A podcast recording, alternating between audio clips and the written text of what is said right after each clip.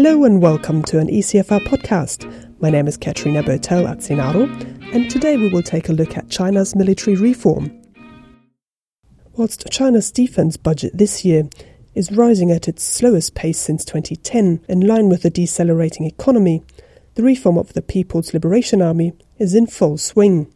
In our latest China analysis, Xi's Army, Reform and Loyalty in the PLA, our experts examine China's ambitions. Jérôme Doyon, ECFR Associate Fellow and Editor of the China Analysis, believes that the key drivers to the reform are both rooted in international security concerns and domestic political problems.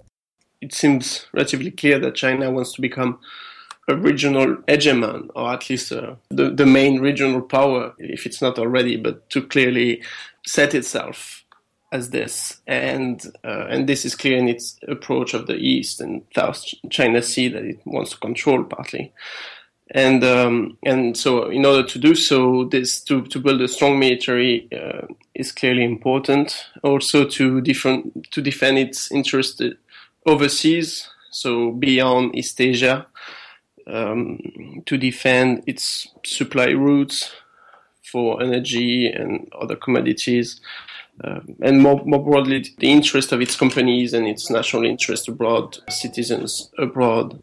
We should not forget the domestic factors because I think the two main goals of the reform are more political control over the military and uh, operational efficiency. So in that case, I mean, operational efficiency is, is mostly targeted at uh, operations outside, I mean, overseer operations. But when it comes to political control, obviously it's more about uh, what goes on uh, inside the country, and I mean, especially inside the military, right? Um, in fact, uh, I mean, we should not forget that it's the party's military and not a state military. So this idea of political control is is always very important. And in, in that case, the reform is not pushing this kind of political control farther away, but actually uh, increasing it through basically different reorganizations inside the military. And uh, I think those two are the main goals. And uh, and definitely the political control one is the, the, the most visible one. Also, in terms of um, intelligence reconnaissance, there are some gaps. Um, for instance, the reconnaissance of foreign forces approaching Chinese waters for the Navy remains a big concern this partly explains the construction of artificial islands and uh, and rather facilities uh, in in the South China Sea currently by China. So these. I think these are the main weaknesses we, we could point at, and that the reform and the current evolution in the Chinese military, they're trying to fill these gaps. In practical terms, this means that the Central Military Commission, the CMC, which controls the military, is now more firmly in charge you had the so this CMC um, in charge of uh, basically controlling four uh, general departments, which are now uh, and which were very powerful and kind of I mean partly autonomous. These uh, different departments were split in a lot of um, in basically 15 new departments, commissions, and offices below the CMC. So this gives basically more control of the party on the meter itself. Um, and among these different uh, department commissions and offices, uh, I think we should uh, underline that three new uh, offices or bureaus actually um, are very important. Uh, one is the, the audit office, the Commission for Discipline Inspection, and also the politicals, the Politics and Law Commission, or yeah, Commission for Political and Law uh, Affairs, which is um, very, I mean, these are new agency in order to better control the military. So they already existed before, but now they give, they are given more organizational importance. So I think uh, this is important to emphasize.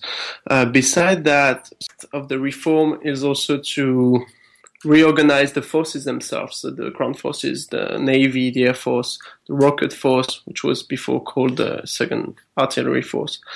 Um, now they all have their own headquarters. Uh, the Navy did not, the Army did not before, because it uh, it was basically hegemonic over the whole organization, so it didn't need its own headquarters. Now they all have their own headquarters. Um, and, and also a new headquarters has, has been created for the strategic support force in, in charge of um, cyber warfare and electromagnetic warfare. And this comes uh, under a new reorganization under which the so the central military commission that we, I mentioned manages the whole thing. The theater commands focus on the war fighting, and the service, the forces themselves, focus on the on the building uh, of their own capacities. And also the seven military region, so the spatial organization of, of, of the of the military, are now transformed into five. Um, they're called theater commands. So it's it's a bit reorganized. Uh, when you look at the the map of China, basically, um, and, and because of these different uh, reorganization, the the whole uh, task repartition between these different organs is now a, a, bit clearer, with a CMC, a Central Military Commission, at the top, which manages the whole thing. The different theater commands, so these five regions, focusing on the actual war fighting, and the fo- the services, the forces in charge of building their own their own forces. But there have also been oppositions to the reform, particularly from within the military itself, as the transformation comes with potential power shifts and job losses. So these are actually the, the roadblocks, the, the, the officers themselves that are not uh, really happy with the reform and so the roadblocks will come from the military itself, basically. Um, it's this is very clear in the the fact that Xi Jinping had to push one of his allies uh, aside in order to implement the reform. So Liu Yuan, uh, general who has been very important in Xi's anti-corruption campaign within the military, uh, and was th- thought to become a, an important figure after the reform, basically retired a bit earlier than expected. And, uh, and this uh, appears to be a sign of these different roadblocks of this negotiation Xi Jinping has to go through uh, in order to push the reform forward. And because Liu Yuan was very active in the anti-corruption campaign, he made a lot of enemies. And, and basically, for Xi Jinping, was a, a better strategy to push him aside, to sacrifice him for the reforms.